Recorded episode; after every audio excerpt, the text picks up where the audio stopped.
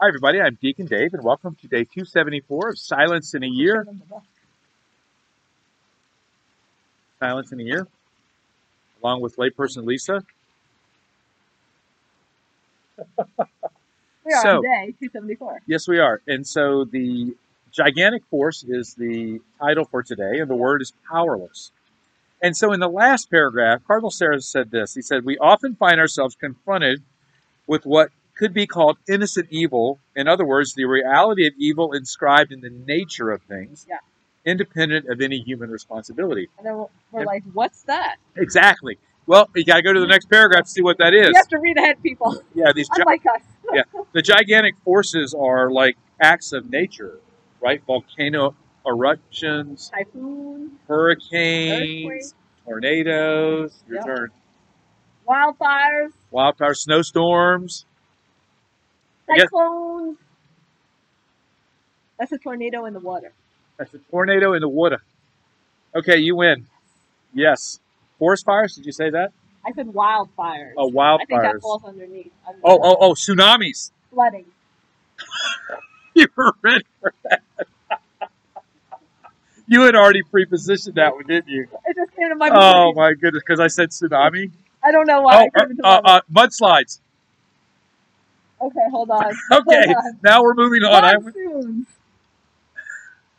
dry desert periods. Avalanches. Oh, that's a good one. Snow avalanches. Rock slides. I You said said muds. mudslides. That that did not include rocks. Don't make me laugh because I, we're not making light of natural No, disasters. no, no. We're just naming all the ones that we can think of. Yes, you know that we're goofy on this podcast, but I think what it is, and, and the most important important part of what he's saying here is this kind of stuff that happens right as a part of nature, right? Like a really bad thunderstorm with lightning that strikes and hurts people. Yeah. I'm ahead now. Um, we're we are we are not only innocent, we are powerless. Okay, to these blind natural forces. Lisa, I live on the water. You cannot be looking anything up. There's something I Give me want. that I, phone. I can describe it. I just don't know the name of it. Lisa, we've got to move Oh, on. I've taken her phone away from her people, but this is like she's really oh, I upset. have one. I have one. Go ahead, Lisa. Sandstorm. A sandstorm. How about a windstorm? Okay, let's get back to the podcast. Okay, the bottom line is like I live on the water.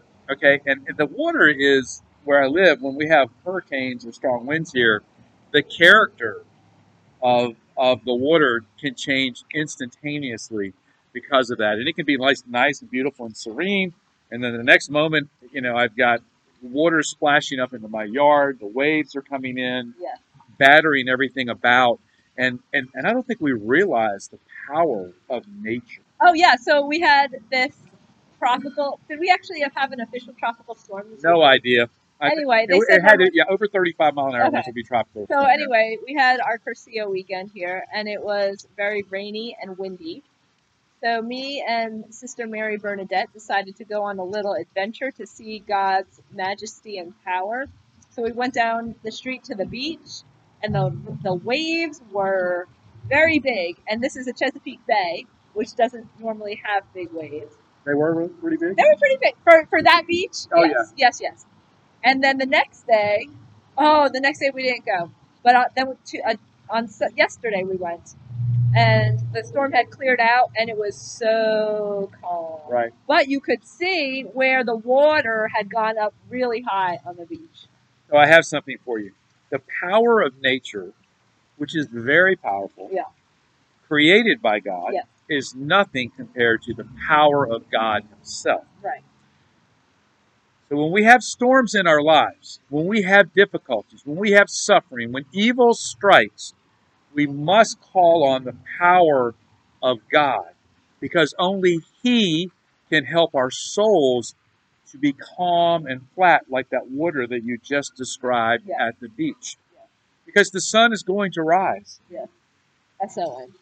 the SON is going to rise, right? If, if we allow it to in our lives. So often, I think a lot of things can set in when we have the storms of life.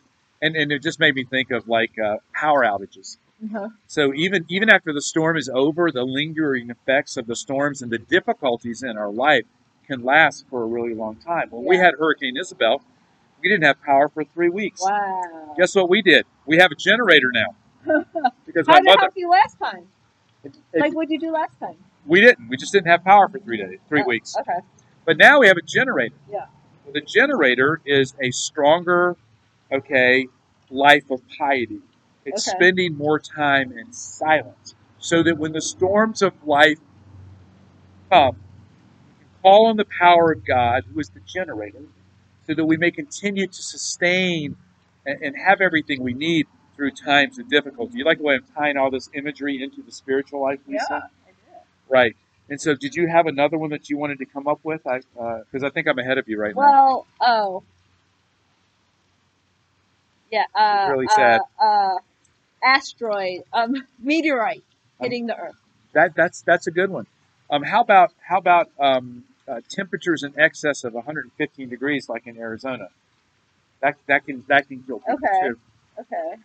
Things bad can happen that way too. Okay. The bottom line is this: Hail. hail's a good one. What, what about sleep? We could go on forever, and this would be a 20-minute podcast. Ice. What, what about ice? Oh, glacier flooding that happened in Alaska a few weeks after I left there. Okay, how about a glacier running into and hitting something? Iceberg. That's what I said.